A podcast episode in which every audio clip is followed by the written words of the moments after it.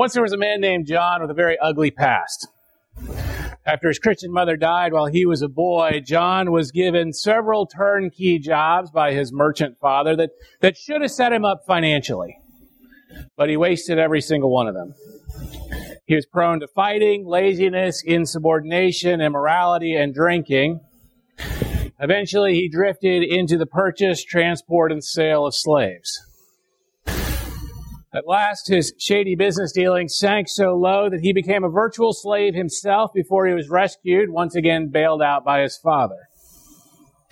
After he came to faith in Christ amidst a terrible storm at sea, he still struggled for a very long time afterwards with his personal sanctification, with, with actually learning to live a life that was like that of Christ. He so often fell back into his old habits. Eventually, he was repelled by his past and he sought a brighter future by serving Christ in ministry. His desire to be ordained as a minister, however, was frustrated for years because there was a bias within the church against committed evangelicals. His past was a mess, but nonetheless, as he grew in Christ, God's grace redefined that ugly past of his and used it again and again for his glory. Eventually, John pastored working class congregations for decades. He became a prolific letter writer, a mentor, an encourager to both evangelical pastors and national leaders. And, and the, his despicable past uniquely qualified him to be a powerful spokesman for the movement that would ultimately abolish the British slave trade. But one of the things that I think is most unique about his ministry, perhaps because I have no ability in this area whatsoever, was that to help his uneducated congregants remember the truth of his sermons, he wrote hundreds of simple hymns that he could teach them so that then over the course of the week they could recite the great truths he had taught. The most famous of these drew on his sordid past, which has been redefined by the gospel of Jesus Christ, and we know that hymn as Amazing Grace. The amazing grace of God completely redefines our past. The good news of Jesus Christ, it redefines both our successes and our failures, our highlights and our lowlights, and it allows each of them to be used for God's glory. And so, like John Newton, we can go back way further to the Apostle Paul, who was also a man whose dark past was radically redefined by the gospel of Jesus Christ. And, and we continue today our look at God's good news for everyone with these words from Galatians chapter 1, verses 10 through 24. For am I now seeking the approval of man or of God? Or am I trying to please man? If I were still trying to please man, I would not be a servant of Christ. For I would have you know, brothers, that the gospel that was preached by me is not man's gospel. For I did not receive it from any man, nor was I taught it, but I received it through a revelation of Jesus Christ. For you have heard of my former life in Judaism, how I persecuted the church of God violently and tried to destroy it. And I was advancing in Judaism beyond many of my own age among my people. So extremely zealous was I for the traditions of my fathers. But when he who had set me apart before I was born, and who called me by his grace, was pleased to reveal his son to me in order that I might preach him among the Gentiles. I did not immediately consult with anyone, nor did I go up to Jerusalem to those who were apostles before me, but I went away into Arabia and returned again to Damascus. Then after three years, I went up to Jerusalem to visit Cephas and remained with him 15 days. But I saw none of the other apostles except James, the Lord's brother. And what I'm writing to you before God, I do not lie. Then I went into the regions of Syria and Cilicia, and I was still unknown in person to the churches of Judea that are in Christ. They only were hearing it said, He who used to persecute us is now preaching the faith he once tried to destroy. And they glorified God because of me. However, it is you think about your past, whether it was the wonder years or the glory days or years of sorrow or pain, tragedy, shame, guilt, misery, or loss, the good news of Jesus Christ powerfully reframes and redefines that past. When we accept Jesus Christ as our Lord and Savior and we, and we take seriously the call to follow Him, our past becomes a powerful tool to serve God's kingdom. And what was true for Paul, what was true for John Newton is true for us. God's grace redefines our past for God's glory. Let me repeat that. God's grace redefines our past for God's glory. First, God's grace redefines our past. And we all have a past of some sort, right? Even if we are very young, we will discover that we accumulate more past every day. And your past may be spectacular. Maybe it's filled with brilliant academic achievements, uh, athletic excellence, a stellar career, a wonderful family. Or your past may be shameful or embarrassing, humiliating or scarred, guilt ridden. It might be characterized by abuse or by abusive behaviors, by addictions or by dealing, by repeated failures or by intentional sabotage of others, by homelessness and poverty, by broken relationships or, or exploitation of the vulnerable, by tragedy or disability disease, or loneliness. But no matter your situation, the good news of Jesus Christ can redefine that past. Right? It can turn misery into strength, and it can turn pride into humble weakness. The good news of Jesus Christ says that our past doesn't define us or doesn't have to define us once we put our faith in Jesus Christ because our relationship with God is not performance based. It's not based on what we have done or on what we have failed to do. And honestly, we all have things for which we should be ashamed because each of us at different times in our lives have failed to be the person that God created us to be. Right? God made us to have a relationship with Him, to love Him and be loved by Him, but inevitably we all do things that break that relationship. We've all done things, thought things, said things that, that go against the holy and pure and perfect standard that God created us to live by. And many of us have also stood by and, and watched things happen while we said or did nothing. Things that we were created to get involved in. We've each disappointed and angered God through these choices, and in so doing, we have disqualified ourselves from being able to enter His presence because He is perfect and His standard is perfection. But the good news of Jesus Christ, the good news that is intended for every single person on earth, the good news that is spoken of over and over again in the book of Galatians, is that Jesus came into this world to rescue us from our messes and our mistakes and our sin and our shame and our guilt.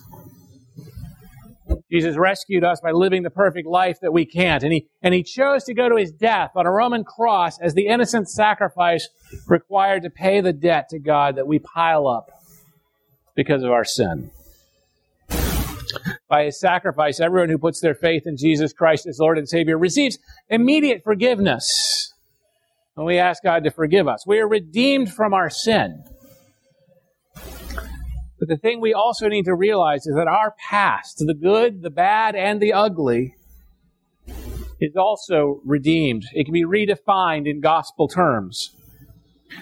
Writing in 2 Corinthians chapter 5 verses 17 through 19, Paul proclaims, Therefore, if anyone is in Christ, he is a new creation. The old has passed away. Behold, the new has come. All this is from God, who through Christ reconciled us to himself and gave us the ministry of reconciliation. That is, in Christ, God was reconciling the world to himself, not counting their trespasses against them, and entrusting to us the message of reconciliation. Your past is transformed and redefined because we are transformed and redefined by the gospel of Jesus Christ. Right? We are adopted as sons and daughters of God, and as adopted sons and daughters of God, our guilt and our shame and our pride about our past is redefined. Right? Our past, both the triumphs and the tragedies, become a tool to serve Christ. Our past equips us in unique and powerful ways to live more authentically and to more powerfully minister to those we encounter in our everyday lives.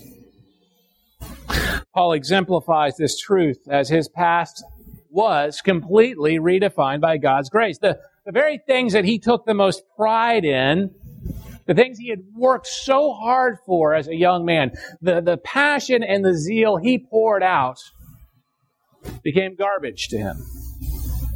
Verse 14 says, And I was advancing in Judaism beyond many of my own age among my people, so extremely zealous was I for the traditions of my fathers. And yet he explains in Philippians 3, 5 through 9, these became garbage. He poured years of his life, and it was all garbage in his eyes in light of the gospel of Christ reciting some of these accomplishments, circumcised on the eighth day, of the people of Israel, of the tribe of Benjamin, a Hebrew of Hebrews, as to the law, a Pharisee, as to zeal, a persecutor of the church, as to righteousness under the law, blameless. But whatever gain I had, I counted as loss for the sake of Christ. Indeed, I count everything as loss because of the surpassing worth of knowing Christ Jesus, my Lord. For his sake, I have suffered the loss of all things and count them as rubbish in order that I may gain Christ and be found in him, not having found a righteousness of my own that comes from the law, but that which comes through faith in Christ, the righteousness from God that depends on faith. In light of the good news of Jesus Christ, the proudest achievements of our past should be viewed as nothing more than a tool for God's service. Something that no matter how much passion we put into it, no matter how well we were applauded for it, it is meaningless apart from Christ. But let's be clear, because on the other hand, Paul made, makes it abundantly clear that the darkest and ugliest and most shameful and disgusting parts of his past were also redeemed and redefined for God. Because Paul, throughout all of his decades of ministry, never forgot that he was once a persecutor and murderer of Christians, but that his guilt and shame were transformed to serve Christ. In verse 13, Paul says, For you have heard of my former life in Judaism, how I persecuted the church of God violently and tried to destroy it. Right? Paul knew exactly what he had done. It wouldn't surprise me if he could remember the faces of those he had rounded up and hauled off to jail or been a party to their execution, but this, this past, as shameful as it was, did not define him or paralyze him. Rather, his redefined past empowered his ministry, as he proclaims in 1 Timothy 1, 15 and 16. The saying is trustworthy and deserving of full acceptance that Christ Jesus came into the world to save sinners, of whom I am the foremost. He persecuted Jesus Christ and his body, the church. But I received mercy for this reason, that in me, as the foremost, Jesus Christ might display his perfect patience as an example to those who were to believe in him for eternal life. Paul's past was totally redefined by the gospel. A fire breathing zealot was redeemed by grace. And likewise, our past is redefined by the gospel, and God is glorified by our redefinition. When we are honest and open about our past, right, the good and the bad, when we are living authentically and using our redefined past to connect and comfort and confront others, in the name of Jesus, God is glorified. Paul was acutely aware of just how powerful his past was, how his legacy of both zeal on the one hand and homicidal persecution on the other was powerful for bringing glory to God. The God who had utterly redefined him both as a man and redefined his path, past along with him.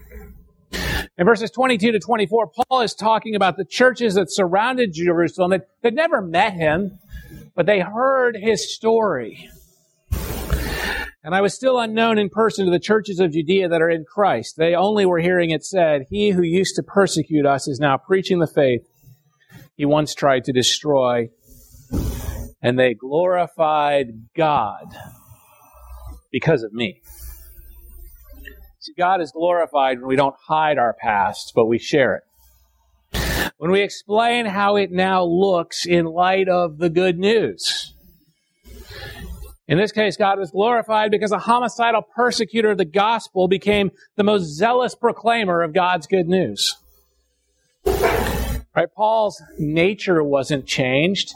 His zeal wasn't changed. His passion wasn't changed, but his past was redefined and became a tool for the future. God is glorified when we understand our personal joys and our miseries, our failures and our triumphs, our tragedies in light of the gospel and use our past to minister to those we encounter. We get a little example or taste of this in 2 Corinthians chapter 1 verses 3 and 4, which assures us, Blessed be the God and Father of our Lord Jesus Christ, the Father of mercies and God of all comfort, who comforts us in all our affliction, that we may be able to comfort those who are in any affliction with the comfort with which we ourselves are comforted by God. Through our redefined past, each of us is equipped to make certain gospel connections with people that it might be very difficult for someone else to connect with.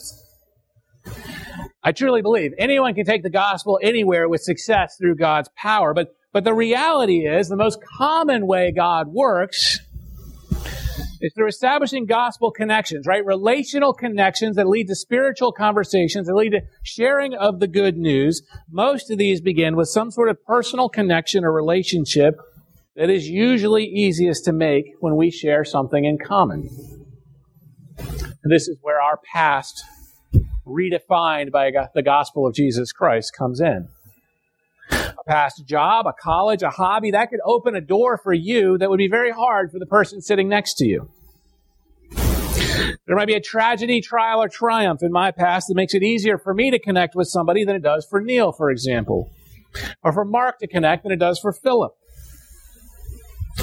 You might have an experience in your life of grief, illness, disability, poverty, addiction, or pain that lets you connect powerfully with somebody who is currently suffering badly and very distant from God. Or you might have a passion, a pursuit, a hobby that lets you easily enter into fellowship with somebody who's never heard about Jesus, right? Maybe it's Harley's or CrossFit or gaming or reading or running or shooting or singing or quilting or, or hunting. It could be almost anything that you have a passion for it isn't merely a hobby, but is a way to make connection. A way that you might have that I don't have, that you might have, but someone in your family doesn't have. There are things in your past, good, bad, and everything in between, that have been redefined in terms of the good news of Jesus Christ. And that empower you to connect, comfort, confront, and testify to the goodness, the grace, the mercy, and the sustaining faithfulness of God. So, what's in your past that God can use once you let Him redefine it? Right? What is there that will help you connect, comfort, or confront? I want you to think about this week. I want you to think hard about your past, particularly the proudest and the most painful, the things at the extremes. Think about these things in light of the gospel of Jesus Christ and ask yourself how God can use that for His glory. There may be something that you are scared to talk about, but God can use that for His glory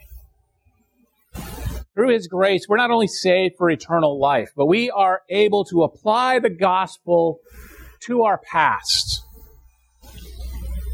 And through the gospel, God offers healing and restoration. Right? Whatever is back there, God has forgiven it. He, he loves you. He is present with you in spite of it. So let Him redefine it and use it to reach and love and serve others and invite them into God's kingdom. Don't let fear of man, the fear of how other people will react, even the, or particularly the fear of how other church people might react. Don't let that hold you back from using your redefined past for God's glory the way Paul did. Now, arguably the most important Paul, point that Paul makes in this whole passage comes at the very beginning. Don't live for the approval of other people. Live for God's approval alone. This was Paul's attitude, and it needs to become our attitude as well. Paul makes it very clear that he preached for God's approval alone. Based on verse 11, for I would have you know, brothers, that the gospel that was preached by me is not man's gospel. It seems like the Galatian churches were not taking him seriously, were accusing him of, of being a lackey or a subordinate to the other apostles. But Paul received both the good news of Christ's redemption and his commission as an apostle directly. Directly from Jesus. And he was unconstrained by any human authority or approval. Verse 12 says, For I did not receive it from any man, nor was I taught it, but I received it through a revelation of Jesus Christ, referring to the dramatic events that we see told in Acts chapter 9. And he goes on in this passage to describe more of his personal development as an apostle to make sure we understand that his gospel, the one and only good news of Jesus Christ that we talked about two weeks ago, was purely from divine revelation, and he wasn't just passing on some human teaching. And then verses 15 and 20 through 21 describe how Paul took three years in the province of Arabia and in Damascus to grow in his relationship with God, to reflect on the gospel of Jesus Christ as the fulfillment of everything in the Old Testament, to preach, to practice, and prepare for ministry. He's using that time to integrate all of his past, now redefined, all of his zeal, all of his learning, to integrate that with the gospel of Jesus Christ preparing for ministry before he even goes to Jerusalem to briefly meet the leaders of the Jerusalem church, Peter and James, before he returns to his ministry field. Right, starting in verse 15. But when he who had set me apart before I was born and who called me by his grace was pleased to reveal his son to me in order that I might preach him among the Gentiles. I did not immediately consult with anyone, nor did I go up to Jerusalem to those who were apostles before me. But I went away into Arabia and returned again to Damascus. Then after three years, I went up to Jerusalem to visit Cephas and remained with him 15 days, but I saw none of the other apostles except James, the Lord's brother. What I'm writing to you before God, I do not lie. Then I went into the regions of Syria and Cilicia. Paul's emphatic point here is that he did not preach who please or serve other apostles. Rather, he was called and his past was redefined entirely to glorify God. And we cannot live to gain both man's approval and God's approval. Ultimately, they will be incompatible, and we need to choose. Right, no matter how likable we try to be, and we should try to be likable, the approval of men is ultimately going to come into conflict with the approval of God if we are taking seriously the call to follow Jesus. There are things that we are each called to do as disciples of Jesus Christ that will not be appreciated by the people around us, even the people closest to us. There are things I am called to do as a minister of the gospel that won't be appreciated by even everyone in this room. And when these situations arise, and they inevitably will, we need to be prepared. Which are we going to choose? As Paul explains in verse 10, for am I now seeking the approval of man or of God? Or am I trying to please man? If I were still trying to please man, I would not be a servant of Christ. The two are incompatible. Now, at one time, Paul was a pleaser of people, right? He, he went through all the processes to get all the applause of men, to, to work hard, to rise through the ranks as a professional Pharisee. He attacked Christ for the applause of men, but no more. Right? No more. Paul had chosen to serve Christ with every ounce of his being. The persecutor had become the preacher. Every bit of all of his old zeal and brilliance and tireless energy was still there, but redefined and reused by God to turn the world upside down because he had committed to serve Christ and not answer to the approval of men. My friends, the world around us needs to be turned upside down again. Right? It is a mess out there. This is our moment in history. Right? Each of us here has to make the same choice that Paul made. We must choose, right? You and I must each choose for ourselves. Are we brave enough to live for God's approval alone? Regardless of the consequences, regardless of what it may cost us relationally or reputationally or academically or professionally. You need to think it over and make your decision. Will you live a life to please others or to truly serve Christ in a world that badly needs us to serve Christ? The invitation of Jesus Christ is to follow him, to follow him into a life of purpose and meaning, a life of power and boldness, a life of heartache and joy. That's the life of a disciple. So are you brave enough to lay down your attachments, to lay down your fears, to let God's grace redefine your past, your present, and your future, and then boldly follow Jesus Christ as his servant? Please pray with me.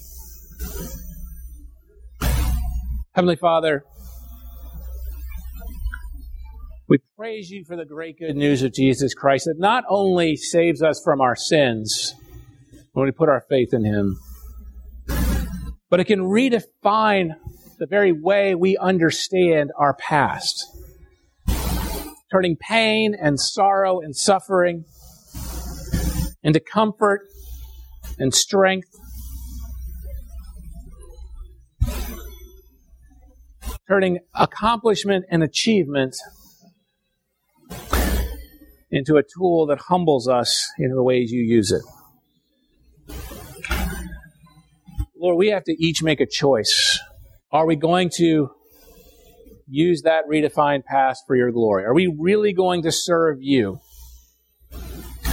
Are we going to live a life that remains afraid and timid and seeking the approval of other people? Lord, I pray that we would be a people that serves you and you alone.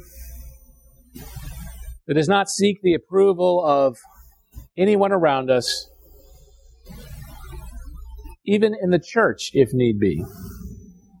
That we are devoted to serving Christ for your glory. So in Jesus' name I pray. Amen.